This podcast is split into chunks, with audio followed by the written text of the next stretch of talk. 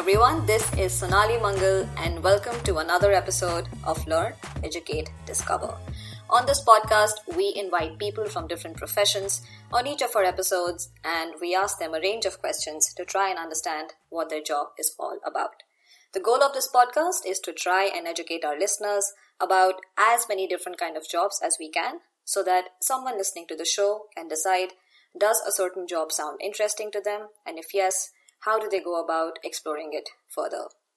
Now, on today's show, our focus is going to be on security risk management. This is an industry that is focused on helping organizations assess the risk associated with operating in high risk environments around the world. So, as an example, let's say you're a company that is thinking about sending out ships into an area that has high level of pirate activity then you could take the help of a firm that specializes in security risk management and they can help you assess the risk associated with this operation as well as suggest strategies that you could consider to mitigate this risk. So, to help us understand this industry as well as what it is like to work in this industry, our guest on today's show is Pauline Lemaire. Pauline is an analyst with a company called Bergen Risk Solutions, this is a company based in Norway and they work with a variety of organizations such as oil, gas, and shipping companies, humanitarian organizations, as well as government agencies to help them assess the risk of investing and operating in different regions around the world. Pauline herself has a background in international relations and conflict analysis, and she has been working in this industry for more than six years now.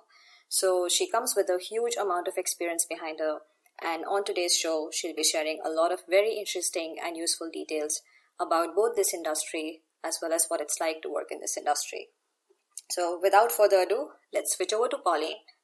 Hey, Pauline, how are you? Thank you for joining us. Hi, I'm fine, thanks. I'm happy to be here. Yeah, thanks a lot. To be honest, I hadn't heard about this industry before speaking with you, so I'm actually very curious to learn what you're going to say about this space. It sounds very exciting. Yeah, so um, you are originally from France, right? Absolutely, yeah. Okay. And then did you move to Norway for this job or something else? Um, I actually followed my partner to Norway and then I found this job.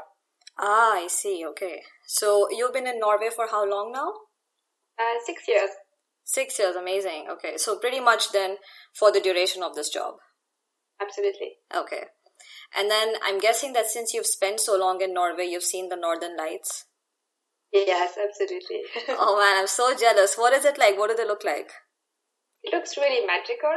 You understand how big the universe probably is, or how much bigger than you expect it is. How many colors have you seen the Northern Lights in? Um, mostly green. And, uh, yeah, I mean, I'm so jealous because uh, I and a few of my friends, we took a trip to Iceland a few years back in the dead of winter. And the sole purpose of that trip was to see northern lights. And we stayed there for a week. We were frozen cold the entire time. And we didn't see anything. It was pitch black. So, it, yeah, that was very unfortunate. it stays on my bucket list now as something that I want to do once in my life. Yeah, but anyway. Uh, it's so sad, yeah. And this year has been particularly good for Northern Lights. Oh, really? Autumn is really good. Yeah, I live in the rainiest city in Norway, so of course. Oh, I, I see. that often. But other parts of Norway, more more to the north, they see it very often. Oh, I see. Okay. Uh, I guess that's where I'm going the next time I'm trying to see Northern Lights. Um, but anyway, so as you heard, we'll be asking you a lot of questions to try and understand this industry as well as what your job is. So, to get started, maybe you can give us a little bit of an introduction and your career path so far. So, I studied in France, international relation and conf- conflict analysis. And I studied in what we call in French Sciences Po, which basically it's a master's degree. Okay. So, and it's a master's degree in what? Sorry, I didn't catch that. In um, international relations. Got it. With a focus on conflict analysis. And then right after your master's, you joined Bergen Risk Solutions? Yeah, as part of my master's, I first spent six months working in London in an NGO, so in a non-governmental organization. It's called Global Witness, and they focus on corruption and the use of uh, natural resources to finance conflict. I see. Okay. Okay. So you were working with that NGO when you found the work interesting. Yeah, I I was very interested in business in conflict areas. That's what I was interested in. What sparked your interest in this area in the first place? Um, well, it was meeting with so many people working in oil industry and uh, other mineral, mineral industries and seeing how they were going to very interesting places and meeting challenges, meeting in areas where the difference of living is so big and where there is conflict and they still manage to go and work there. And I was wondering how do companies do in those contexts? Mm-hmm. So could you share an example of what you might have heard from one of these people you met? Yeah, for ex- the most famous example in the oil industry is traveling to Nigeria. So Nigeria has a, is a big oil producing country where they have had a political uprising for a long time in which local people grouped themselves in militias and would attack and kidnap oil employees for ransom. Oh wow, okay. And this was partly uh, that they would make money because they don't have access to uh, yeah, food, water, health, and that kind of things. And it was partly politics to, to protest against what the oil companies were doing in the area and to protest against the corruption level in the country. Okay. And so people traveling to Nigeria, first they usually didn't want to, and then they were telling me about all those security measures that had to be taken. So when you heard about these stories, that's what sparked your initial interest in getting into the industry yourself. Absolutely. I was interested in the impact of the business in the areas they are working in, and that's why I worked at Global Witness. And then I was also interested in understanding how do they do it, and that's what sparked my interests uh, in the security risk industry, and that's why I was really happy to find the job I found in Bergen. Yeah, yeah. So um, I think it'll be interesting to get a little bit of an overview of the security risk industry. What are the different areas? And then where does Bergen Risk Solution itself come in?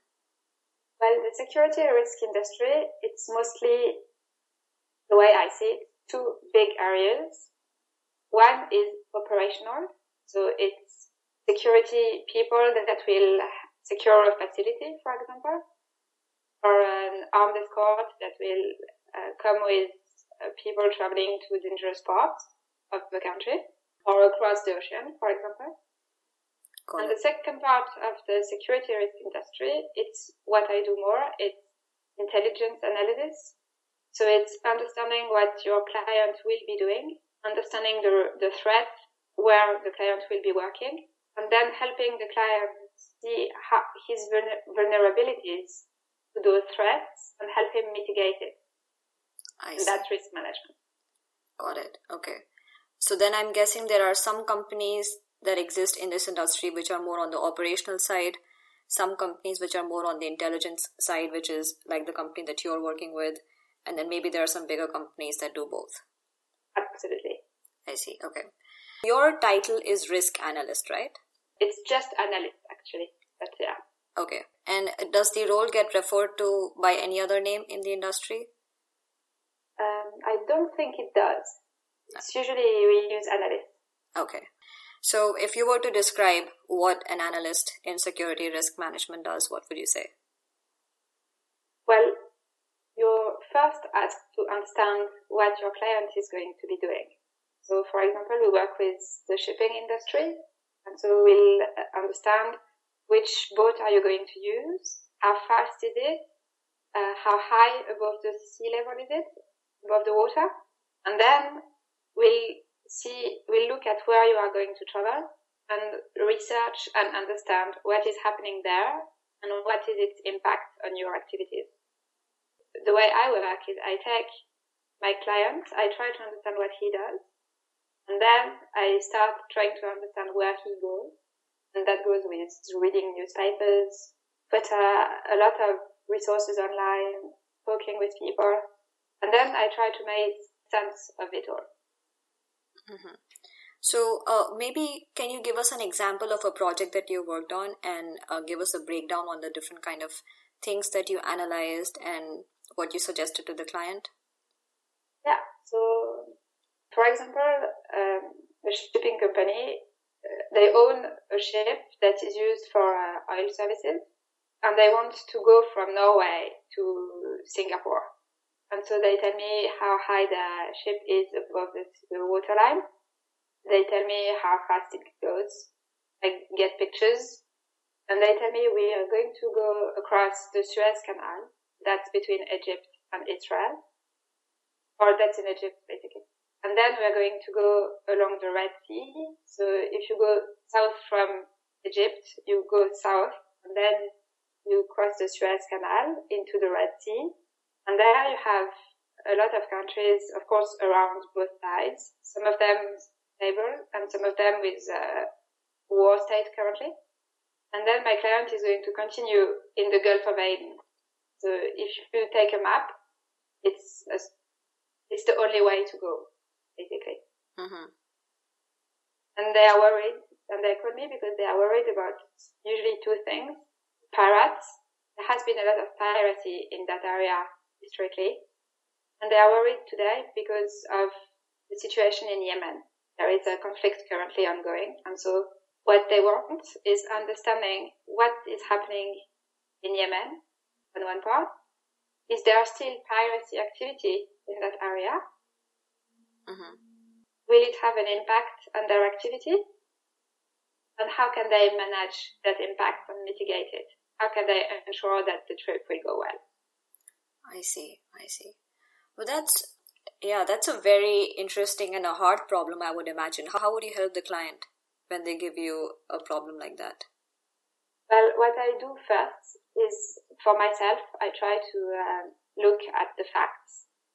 So for piracy, for me, it's quite easy because we have developed in the company a big database of piracy incidents. So I can work from that. That's the first problem he's asking me about. And then the second problem that's a lot more complicated is the situation in Yemen. Right. And there you have, maybe you've heard on the news, there is the war today in Yemen, which involves a lot of different actors, both in Yemen and foreign countries that are involved there as well. And so I try to understand what is happening there. And to do that, I try to find, so of course, media, news articles, I go to Twitter as well to see what is the situation today in a certain area. Mm-hmm. Uh, I use also um, sources like international organizations that follow the situation closely. Could you give examples of some organizations? Yeah, for example, there is one called the International Crisis Group. So this is a non-governmental organization and they specialize in following crises. Another one is the United Nations World Food Program. It's interesting to use because as a source for me, because they provide food in emergencies. Okay. So they usually know where they are going and they have an understanding of is a port open or closed and what is happening. That's right. Yeah, I wouldn't have guessed that. Right. Okay. So, but I don't need to be too precise because our client is never going to go in Yemen. He's just worried about whether the war in Yemen will have an impact for him at sea. Right. So um, this is interesting. Uh, you know, I have so many questions I want to ask you. So first, as you said, you are collecting a lot of information to even understand what is going on, whether that is with respect to the piracy situation or whether that is with respect to the war situation in Yemen. So mm-hmm. once you've collected this information, how do you assess the impact that it will have on the client? So we think in terms of um, the threat.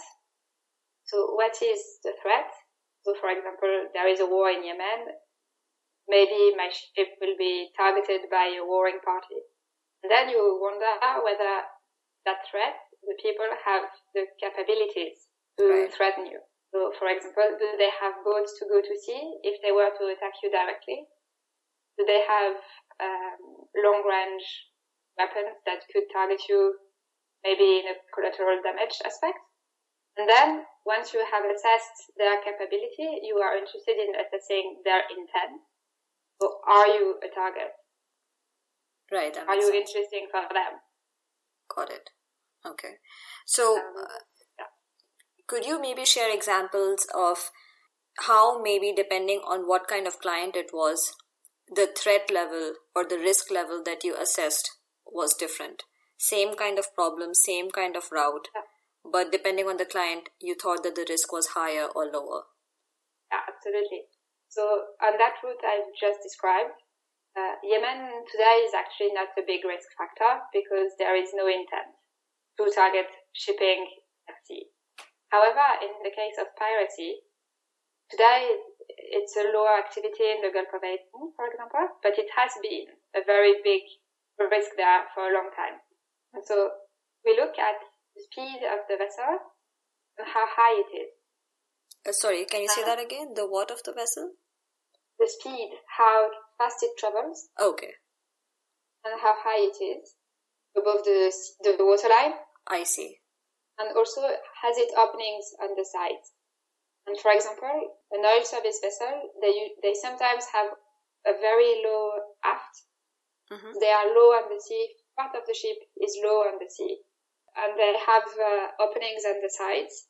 And so these parents can use to board them. We know from experience that uh if you're rather low on the sea, and when I say rather low, it can be a few meters still, because uh, climbing parrots have demonstrated their ability to climb up quite high hulls, so quite higher ship. Oh wow! Okay, okay. So if there are holes on the sides, you can enter, and parrots will do that. However, if the ship is fast, so uh, above uh, 15 knots, let's say, Mm. If the ship can travel fast, the parrots have less success boarding them. Got because it. they are in small boats, they need to go as fast as your ship to be able to climb in. I see, I see, okay. So a ship that is slower and lower will be more vulnerable than a ship that is higher and faster. Got it. Okay. What kind of boats are pirates usually in? Uh, it's very small wooden boats. So probably a bit like um, a small boat you would use to go fishing on a lake, maybe. I see. But with a big engine.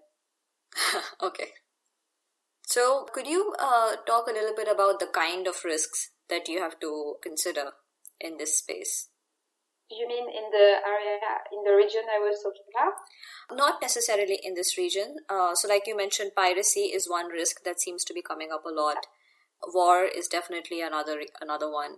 Any other kind of risks? Political unrest, the demonstrations, that kind of thing. For example, in Congo this weekend there was a referendum. The head of state in Congo has been there for years and is trying to change the constitution so get so that he can be elected once again. And every weekend for the past month, there's been demonstrations in uh, in the big cities in Congo. Got it. Okay. But that can be a risk for our clients. Right. And it actually in Congo it is one. Mm.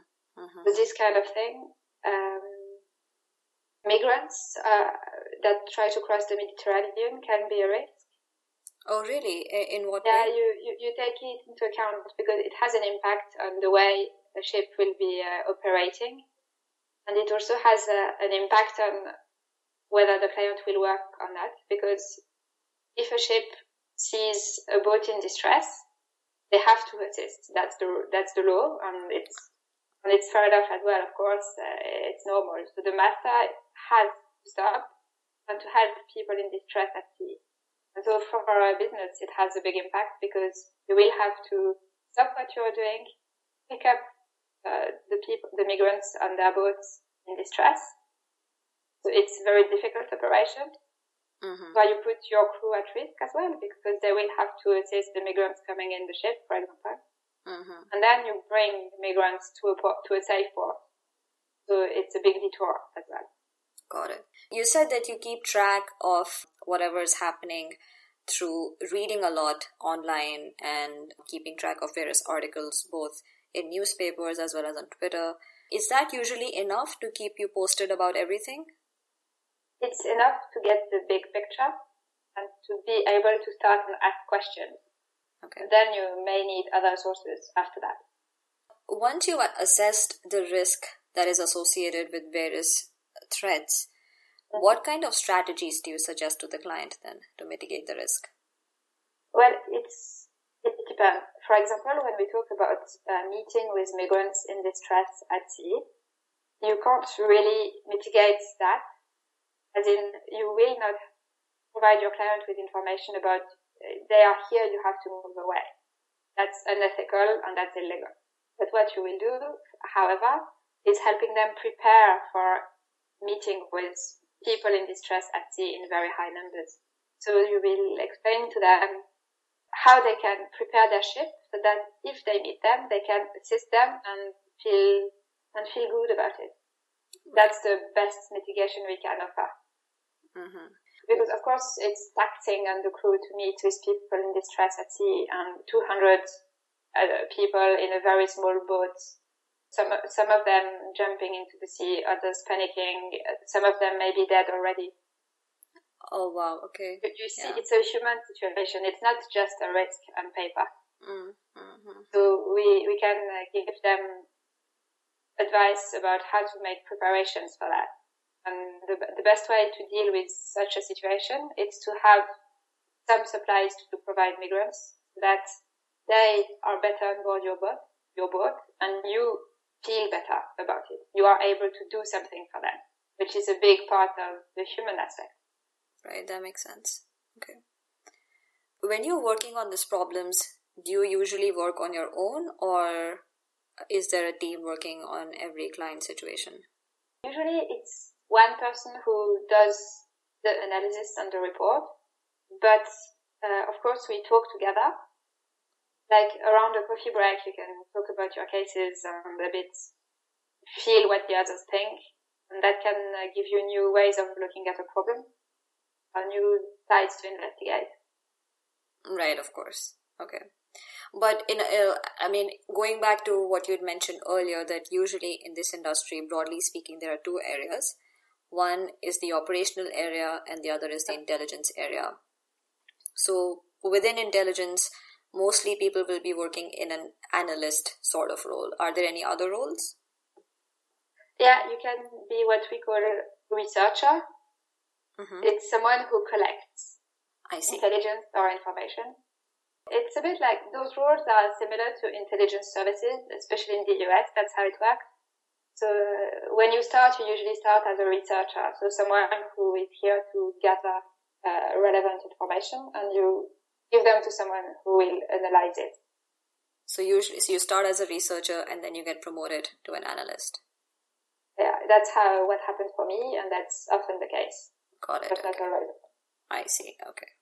And actually, I wanted to ask this uh, before when you were describing the different strategies that you might suggest.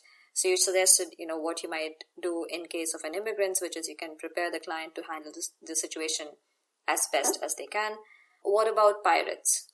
Yeah. So for piracy, it's very interesting because there is a wide range of possibilities. So the first thing we suggest is what we call ship hardening. So you take a tour of the ship and you identify possible possible boarding points for pirates, where pirates could come on board. Okay. And you try to make it harder for them to come on board. Um, so, for ah. example, you you may have seen in those movies about piracy or um, or uh, even in the media in pictures, you you see sometimes ship with barbed wire all around the ship. That's one of the ways. Oh. And then you, you recommend that they have fire hoses going on all around the ship. So when you're in the high risk area, where you, you know, the possibility of piracy is higher, you have fire hoses outside of the ship, uh, pumping water out constantly, which makes it really hard to board because you have to climb through the water and the barbed wire. Wow, that's very creative. Okay. So, and then you kind of, you want to block entry points. So maybe you will uh, block uh, some of the accesses completely. Mm-hmm. And you, you will find ways to block doors securely so that you can block them when you try to get in yourself and to protect yourself from pirates. But it has to be secure enough that you can get out in case of a fire, for example. You, you have to be able to remove it quickly, but it has to hold. I see. And so are you the one who tours the ship to find these different solutions? So I don't, it's my colleague who do it, yeah. Okay, got it.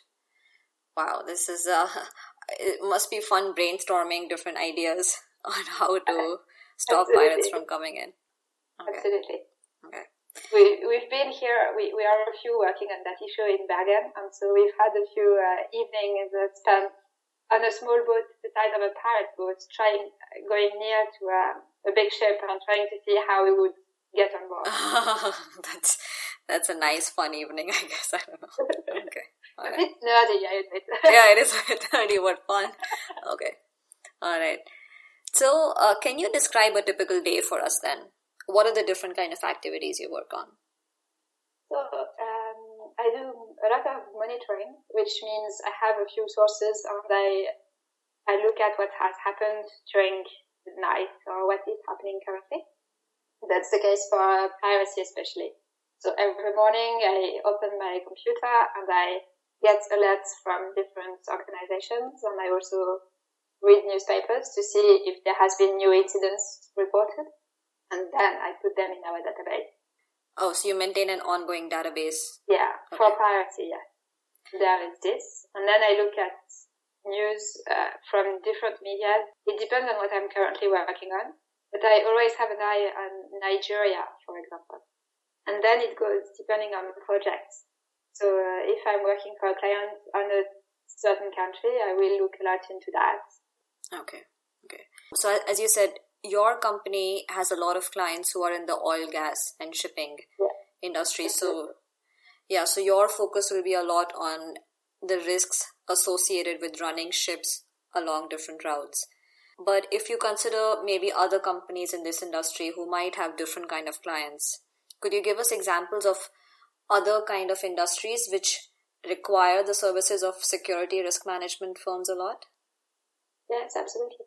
So, um, of course, the oil industry, it's also uh, platforms and uh, oil installations on land, or even head offices, or offices in some more dangerous countries than others. Mhm. So there are these. Then you have organizations that go to war areas. Some of them actually use such services. For example, Then you have, I don't have one in mind, actually. I'm guessing maybe like uh, medical aid organizations or something might be going. Some of them use companies like mine, others don't on ethical grounds. So that's why I don't have an example for you. Ah, I see. I see. Okay. Another part of the market is, for example, um, UN missions or missions of the European Union. They do organize what we call elect- election observation missions. So when there is an election going on uh, in a country, that country can decide to invite observers to come and see that the election goes well.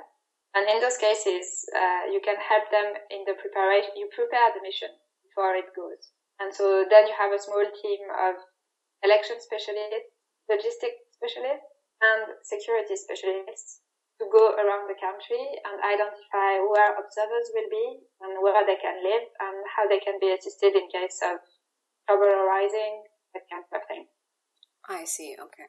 Got it. That's another example. Now and then you have yeah big companies who uh, work uh, in many different areas. Okay. All right. No, that's super helpful. And I'm sorry I interrupted you when you were describing what your typical day is like. You were sharing how you spend a lot of your time on monitoring, and then I interrupted you. So what else? Yeah, that's the main part actually. hmm And then there is all the client by client work. So depending on who's asking you to do something. And so that means that you can be working in the country for a couple of hours and then move on to another one, Got it. which I think is very exciting. Yeah. So I mean, at any point in time, how many clients on an average do you have? Uh, three to four. We, we don't do many more than that at, at any one time. hmm And uh, do you also have to travel in this job?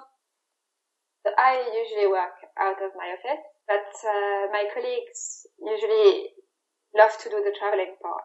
So uh, they do go on fact-finding missions, for example. So they go to a country and try to see for themselves how is the atmosphere, meeting people who will tell them about dangerous areas, for example, or um, the state of infrastructure, or uh, what they think is going to happen in the coming month, that kind of thing. Right. Or you go and you identify whether a hotel is secure enough. So this is also part of the work. And then I sometimes travel to meet with our clients to present our finding and to assist them on their project in mitigating the security risks aspect. So usually what are your working hours like then? When do you, you know, on a typical day, when would you get in? When would you leave? Well, this is Norway, and in Norway, people are very attached to a work-life balance. yeah. So uh, I would typically start working around eight or nine. Norwegians usually start working between seven and eight, and then it really depends how busy I am. I usually am out of the office by six, but I could be staying much longer depending on projects. It's really uh, consulting can be a bit demanding. You have slow days and you have uh, heavy days or long days. Actually, you know, this brings up an interesting point. Let's say that you got a client and he ran a situation by you, asked you for your recommendation, and then followed your recommendation. Let's take uh-huh. the example of the ship that you just uh, gave. Are you involved with the client once they're actually on that route? So let's say the ship is actually now going from Egypt via Yemen. Are you monitoring the situation at that time? Yes, we do. Uh, we, we monitor the situation and we, for example, we send them daily reports about what is happening today in your area. Uh, has it ever happened that, hey, you know what, we did everything, but looks like the ship got attacked by a pirate or pirates? Uh, so it's never happened to us in that area of the world, but uh, we have been contacted uh, in the Gulf of Guinea by a client, by someone whose ship had been hijacked, so taken by pirates, and they wanted to know if we could help them understand the situation. They were not clients before. Oh wow, okay. So but then... they called us and they said, "Look, my ship disappeared. What do you think happened and why?" Oh, the ship disappeared. Yeah, of course, because of course, when the ship is attacked by pirates, depending on the areas, now we are talking Gulf of Guinea, so Nigeria, that area, Western Africa. And when a ship is attacked by pirates there, they usually are interested in kidnapping the crew, or they attack oil tankers and they get gas oil or uh, oil out of the ship onto another one. Oh, got it. And then they'll sell and the oil the, later. Yeah. And in those cases, they are very, um, they know what they are doing, so they cut the communication line. Oh, I see. So the case I'm telling you about, uh, radio had been cut. Some of the position systems had been cut as well, and our clients realized that the ship had been boarded by pirates because there was, uh, they were getting uh, still pictures of the bridge frequently with the new system they had installed. And one of the picture, all the crew members were lay, lying down on the bridge. Oh so they God. got a picture of their ship with all the crew members lying, lying down on the ship. That's how they knew they, there was a problem. Wow, that's scary. So, w- what do you do in a situation like that?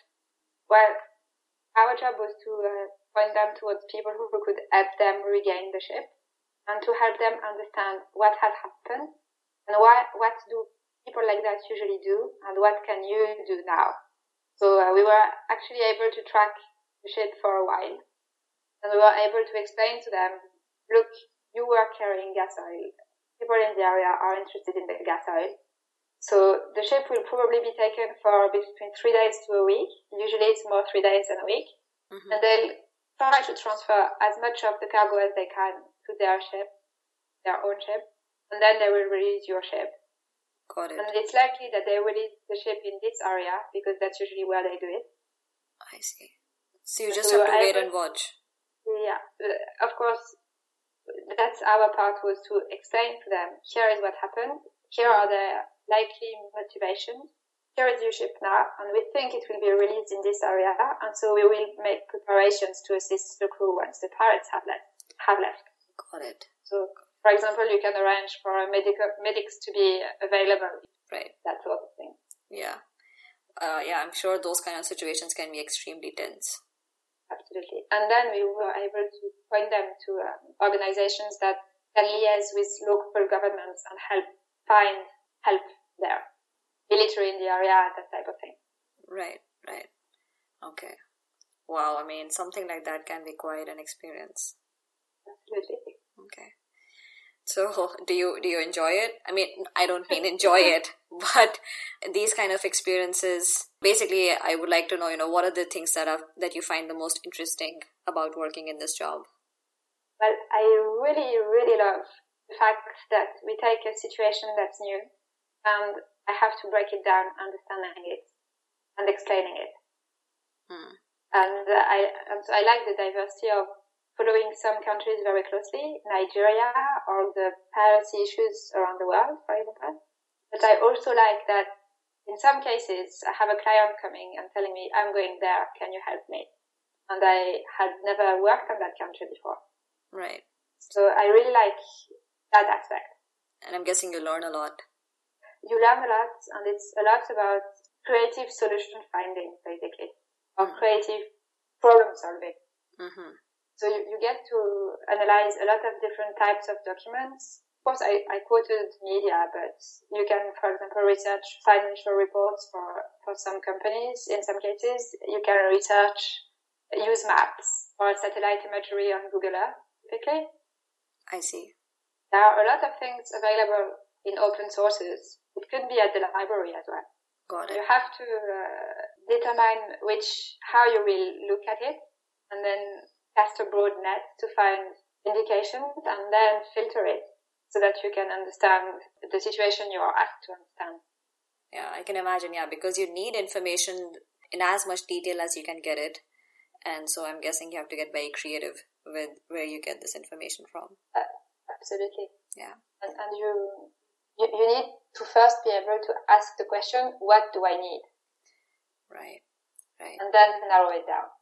Yeah, so I'm guessing you have to be fairly analytical to do well in this job. Exactly. Okay. Are there any aspects that you find challenging? Well, that's also the challenging part. It's when you've come to understand a big, complicated problem, but now your client is not interesting, interested in understanding it in details. He just wants to know what is relevant for me. Right. And this is where it can be challenging. Right, because you have to apply what you know to the situation that is specific to the client. Yeah, um, you have to simplify for him as well. Okay. So, for example, the conflict in Yemen, it's very complicated. I don't think I understand it fully because it's so complicated, so many aspects. But anyway, for my client, he doesn't want to know all the details of who is who and who has what and who wants what. He wants to know are they threatening me or not. Right. And so the taking a step back can be challenging. What kind of methods have you used to try and convey your point to the client? Well, I try to do it in a visual way. Okay. So the report we write, we started by writing a very long written reports, 20 pages of explanation. But we realized it's not very usable for a client. They're passionate about what we do, but they are not. They just want to know the answer. Yeah. So uh, we moved on to using a lot of visuals, maps, pictures, uh, symbols, timelines, statistics. So you try to make it visual so that they understand what it's what is important for them. Right, that makes sense. And you saw that make a big difference? Yes, absolutely. It does make a big difference. Okay. And then are there any aspects of this job that you simply don't like as much? Uh, not yet. not yet. Oh, you're very lucky then. That's amazing. Absolutely. Yeah. So it's clear that you learn a lot in a role like this, and uh, it it is a very stimulating job also because there's always so much going on, here, and you have to keep on top of so many different things happening in different parts of the world. If you were to think about the kind of skills that you would learn on a job like this, and skills that you could potentially use not just in this job but even in other jobs or other careers what would come to mind? Well there is probably all the methodology and the, the skills around risk management because we took security risk but managing risks it's in different themes or areas. It's in the end it's the same way of working. You identify vulnerabilities and threats and you mitigate them so that's a skill you learn that's really useful. And then there is all the searching, filtering, and then taking a step back to simplify. That's, uh, I think, a skill that is uh, reusable elsewhere. That's true. Yeah, I mean, pretty much every job requires you to distill what you're trying to say into something which the other person who knows nothing about what you're trying to say understands. Absolutely. Yeah. Okay. Absolutely. All right, this is awesome, Pauline. Uh, I'm going to now switch gears to someone who might be considering this as a job option. You know, they, maybe they hear this podcast and they're like, wow, this sounds very interesting. so, in your opinion, what kind of person do you think would really enjoy himself or herself in this job? I think you need to be uh, very curious and so you need to feel comfortable with different type of documents, for example. You need to feel comfortable reading about the history of a country, about geography, about um, maybe legal stuff, legal documents. Got it. Yeah. You know, you, you, you need to be able to uh, tackle different aspects of a problem. So maybe not a specialist in history or a specialist in economics. That's maybe not that important to be a specialist in something, but you need to be uh, able to quickly grasp content that's very different from one project to the other or from one source to the other. Right. What are the typical timelines of the projects that you work on? Wow, it varies a lot. Um, we can have a, a, call from, of course, a client who wants it done by yesterday. That's very often. Hmm. So you need to work very fast. And then we have a bit more long-term projects where you start from the time they've signed their contract and they want to know, or even before that, when they bid on the contract, because they try to estimate security and their needs in security before they win a bid. Right. And then you follow them in the preparations. And then we sometimes follow them during while the job is ongoing with intelligence, as I was saying, or monitoring the situation. Right. So we stay in contact. But usually it's under tight timelines. Yeah, it's usually usually you have for example, it will last a long time, but you have a tight timeline at the at the beginning. Mm, yeah, yeah. And then it's routine stuff. Got it. Okay. Yeah. So you were saying the kind of person who would enjoy himself or herself in this job, they have to be curious. They have to be able to grasp a lot of information in a very short period of time. Yes. Be able to digest very heavy documents like legal documents. Yes. Uh, anything else? And you need to be able to uh, synthesize what you found. Some people are very clever and very good at the two first parts, and then they write very, very long reports that nobody will ever read or will want to read. Mm-hmm. So you need to be able to balance it out. Simplify mm-hmm. enough, but not too much. Mm-hmm. That makes sense. So usually what's the typical background for someone in this role? It varies. I think newer generation have my background, but you also find people who have a lot of experience in the military and who convert into civilian life through those companies. Ah, I see. So people with intelligence background will usually do the intelligence bit of the security risk management, whereas people from the military will do uh, more of the operational aspects fairly often, Got or a mix of both. Okay. Um, but you know, let's say someone is interested in this role. What kind of background would you suggest is ideal? Um, political science forces you to look at different aspects of problems like history, economics, law, you name it. Mm-hmm. So that's usually a good background for that. And that's usually whom we've worked with actually. I see. Okay. But maybe people who've done journalism and who want to change to something different could do that type of job as well, actually. Yeah, that makes sense because they have to do a lot of very similar things, at least in the beginning when they're doing the research for a story on an area. Okay, got it. So, Pauline, you know, I'm sure you've met a lot of risk analysts. The best risk analysts, in your opinion, do you see them doing anything differently? Uh, I think it's about creativity. It's about thinking outside of the box. Mm-hmm. Can you share an example maybe? It's thinking about the problem nobody had thought about. So it's a bit hard to um, find an example right now. That's okay. We can come back to it later. But basically, you're saying that where you can really stand out is in the creative problem solving part when you're thinking about the strategies about how to mitigate a certain risk. There is this aspect, yes, and there is also creativity in finding threats. Because if you go with a recipe, you will always think the same way, and maybe your recipe doesn't fit with the context you're looking at. Ah, I see. Is there some thread that you may have found in the past which was very unexpected? Uh, well, in hindsight, it wasn't that unexpected, but uh, four or five years ago, we were working on um, threats in the, in the Mediterranean. Mm-hmm. And we, my colleague thought of the risk of migrants at sea, which I hadn't thought about. It was not in the news as it is today in Europe. I see. So it wasn't such a big thing you would think about as a threat for uh, a client. He was the one to mention, you know, migrations can be a threat to our clients and you should look into it a bit closer. Right.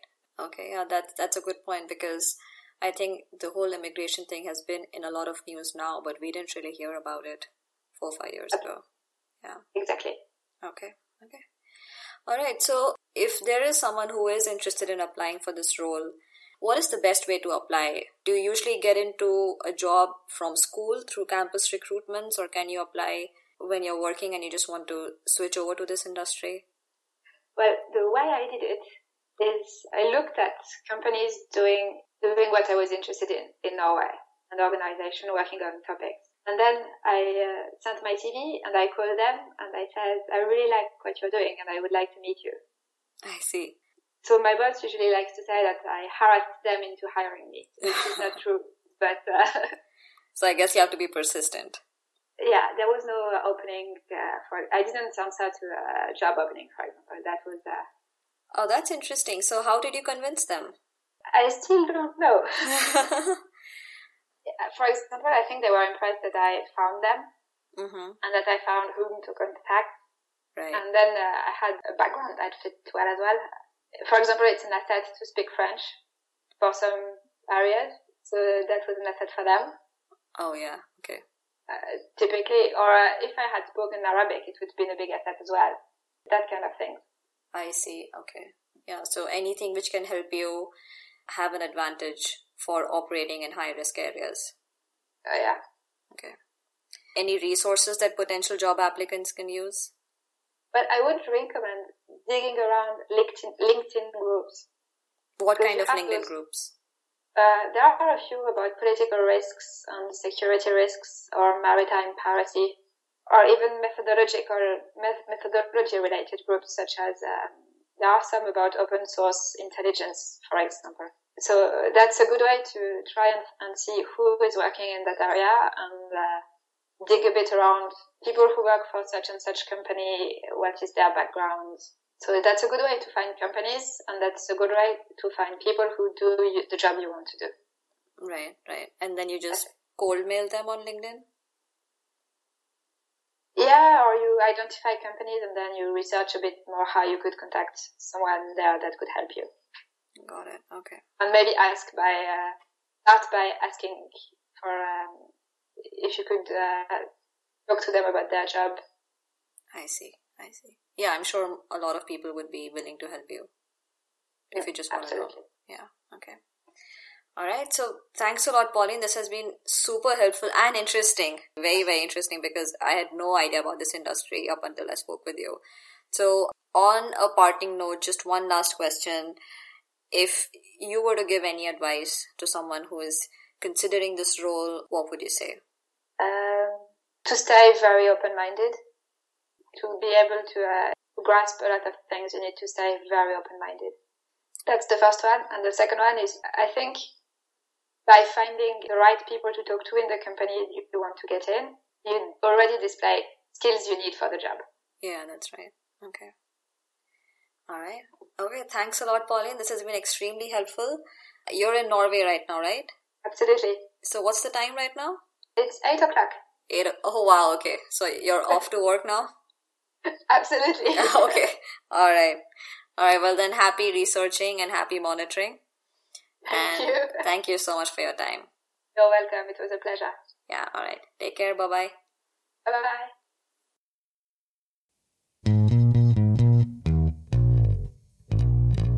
So that was Pauline with a lot of interesting details on the security risk management space. I definitely learned a lot, including how to make sure that the next time I'm on a ship, I'm not attacked by pirates. I sincerely hope that you found today's show as useful and interesting as I did. If you have any feedback to share with us, or if you have suggestions on professions that we should include in our upcoming episodes, please do share your ideas with us. Our email is learneducatediscover at gmail.com. You can also follow us on Twitter. Our Twitter handle is at led underscore curator. Also, we'll be sharing show notes from today's episode as well as links to resources that Pauline mentioned on today's show on our blog. You can find our blog on Medium. The URL is medium forward slash at led underscore curator. Again, we have many interesting people lined up to share their perspectives and insights on various industries and jobs, so stay tuned. Until the next episode, take care.